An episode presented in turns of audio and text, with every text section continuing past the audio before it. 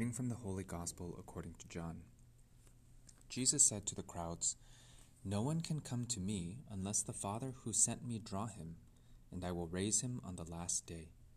It is written in the prophets, They shall all be taught by God.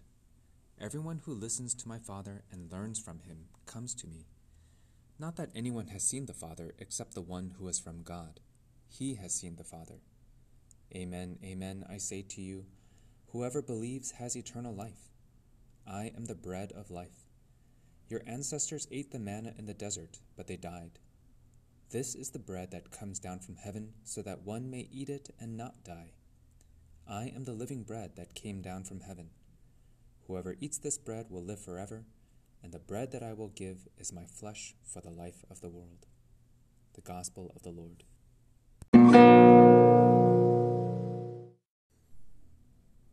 Have you ever felt aggravated or upset with a child?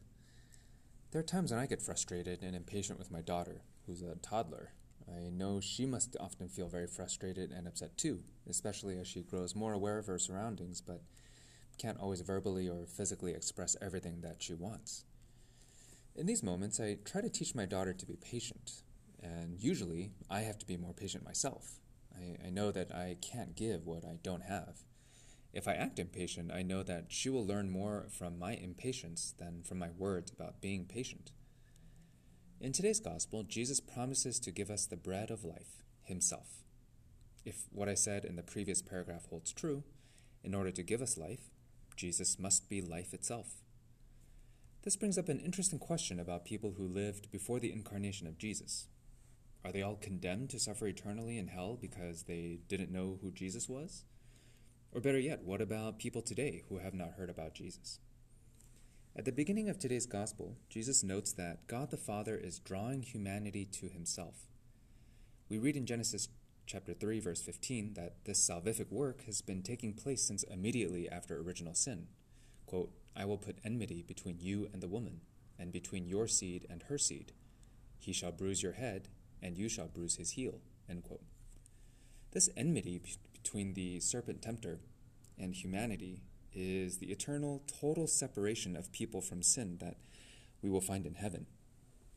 To be drawn to the Father is to be drawn toward the good, the beautiful, and the true. In all these aspects of life, we can be in pursuit of a loving relationship with God, even if we do not necessarily know that these attributes belong to God. In the same way, we can reject what is evil, incomplete, and false, even if we do not necessarily know that these attributes fall short of divine perfection. Through these various means, God is drawing us to Himself. By the pursuit of a full life, we are drawn to life itself. In this way, the Church teaches that it is possible for those who do not explicitly know the person of Jesus to nevertheless love God. For ourselves, let us work to be witnesses to true life, both by our actions and our words.